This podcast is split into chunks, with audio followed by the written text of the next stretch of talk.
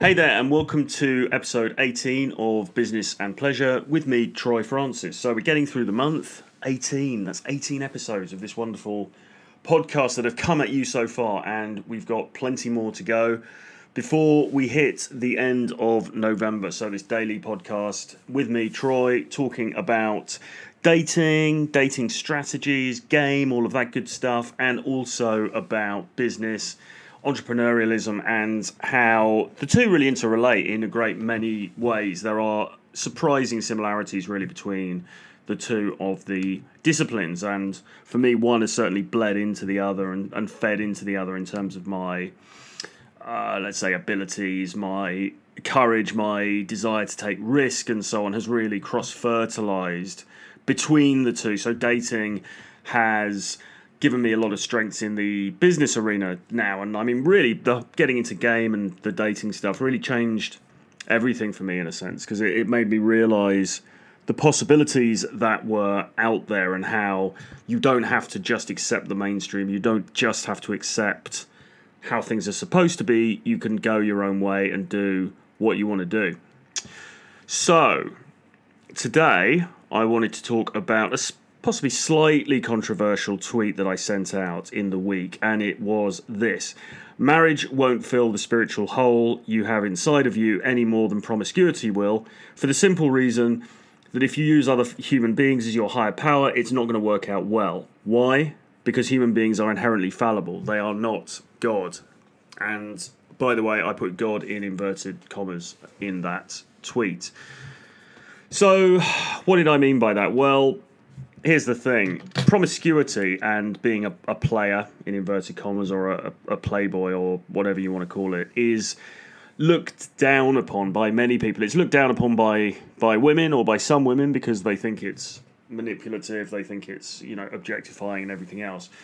Uh, which is perhaps not surprising. I don't agree with them but you know i can see why some people would think that. But what's perhaps more surprising is that the player lifestyle, the Playboy lifestyle, is also looked down upon by some men as well.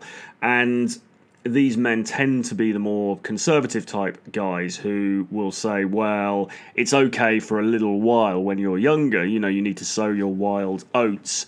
But as you get older, you should become mature, you should settle down, you should meet a, a good, high quality woman, uh, ideally marry her, have lots of children, so that you can save Western civilization and everything else. Um, so there is this idea that it that doing the right thing is to is to do that is to settle down in inverted commas.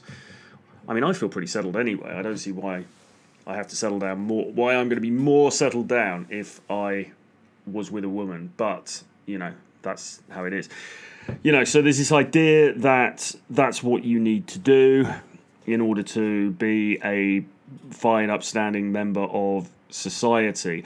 And it's also kind of linked with this, and I think they do this as a propaganda thing more than anything, but it's also linked with the idea of spiritual wholeness as well. So they will, I say they, people who push the narrative that you should get married and you should settle down and have kids and everything, will push the idea that it will make you spiritually whole. And then if you are promiscuous, if you are somebody who is non-monogamous, if you have you know multiple relationships or whatever or you are you're not faithful or you're non-monogamous in some way uh, polyamorous perhaps then you are doing that because you are spiritually unfulfilled and it's certainly not going to bring you any spiritual succor in fact probably the opposite. It's actually going to have a negative impact on your spiritual life, on your spiritual being. Now, the point I was making in this particular tweet is that whether or not that is true, and I don't believe that that is true, but even if it were true, I would say that marriage is also not something that's going to fill the spiritual hole inside of you either, any more than promiscuity will. So I'm not claiming that promiscuity is, in inverted commas, a better way of life. I mean, what is a better way of life for you may not be a better way of life for me. I think that's a relative idea. And of course, relativism is very much frowned upon, but anyway, putting that to one side, I think I think uh, it's a very relative idea to say what is better and what is not better for each individual person. So what's good for me may not be good for you. But to say that marriage is better spiritually, that, it, that marriage is going to fill the spiritual hole better than promiscuity, is, I believe, a misrepresentation of reality. Because I think in reality, neither of those things are going to fill the spiritual hole. Now, you could have a great marriage and be very happy, or you could have a terrible marriage and be very unhappy. You could be promiscuous and you could love it and meet lots of interesting people and have a fun, a fantastic fun life, or you could be promiscuous and hate it and want to commit suicide by the time you get to 62 anything is possible. Any of those alternatives are possible, or something a little bit more in the middle, probably, because life tends to happen in the middle, not at the extremes.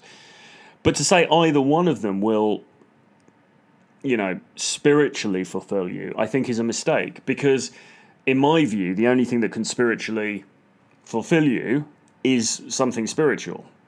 And getting hitched to another human being is well you could say the ceremony is spiritual. You could say you know i know that marriage is a spiritual union but if you know really we're talking about if you strip away the religious connotations and let's face it most people mo, you know west the west is a secular set of societies now. We're not really a religious um, you know we're not really religious societies anymore. So stripping away the religious ideas about it, actually, marriage is getting hitched to another human being, and other human beings are fallible, as I've said. And I go to a 12 step organization, as I've shared previously on this show and um, in, in articles and so on. And a basis of that is finding some form of spirituality. Now, within that organization, they are very careful to say, look, you can't make another human being your higher power. You can't make another per- human being your God, your center of spirituality. Why not? Well, because it's another human being. It isn't God. So just because you're marrying that person, it's the same thing still applies. You can't marry somebody as great as maybe that would be for you and think that that's then going to fill your spiritual hole because it isn't because they are just another human being they are not a source of spirituality so what you need to be doing it's almost beside the point whether you get married or not that is a personal thing if you want to get into a monogamous long term relationship, then that is your decision at the end of the day. And you shouldn't let anyone shame you into it, but it is your decision. Alternatively, if you want to remain single and be a player and everything else, then that is also your decision. You shouldn't be shamed about that either. But the thing is, either way, you need to look elsewhere for your spiritual succor. You need to look outside of that marriage, outside of that relationship, or outside of your player lifestyle to find the spirituality that you're craving. Because you're not going to find it with another human being. Because, as I say, other human beings are just human beings. They are fallible. They are not God. They are not somebody, they are not something that is all powerful and that will give you what you're looking for. And I think this is one of the problems we've got really as a, as a secular society.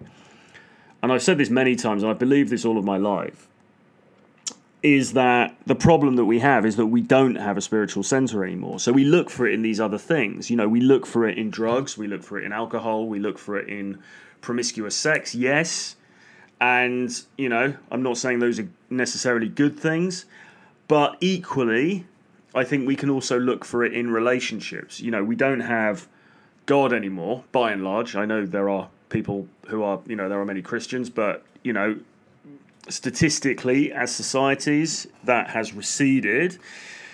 And given that many people are not religious, they will look to their partner to give them what they are looking for in a spiritual sense. They will look to yeah, their wife, their husband, whatever. And that is a mistake because it just doesn't work. Now, that's not to say that you can't have a happy marriage or that you won't get, you know, companionship from that person or whatever, but just think about it because, as I say, I think there is I think it's a misrepresentation to try to claim that if you go the marriage and kids route, well, let's leave kids out of this. If you go the marriage route, then that is going to give you this kind of spiritual warm glow.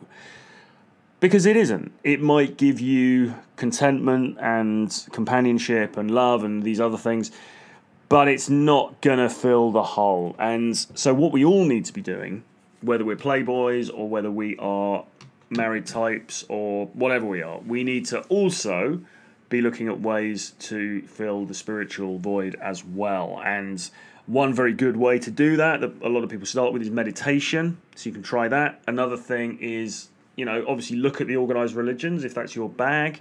Go to a church, hang around there, go to a service, see what it's like. Go to a Buddhist center, read some spiritual texts. Uh, the ser- um, the Sermon on the Mount is a great place to start for that. You know, start read passages from the Bible. I mean, you need to be, we're all on a spiritual journey in life. And I'm not saying that I've found the answer, and I certainly haven't found the answer in organized religion or in Christianity. I am effectively agnostic. However, I think we need to be engaging in that search if we are to find the happiness that eludes us.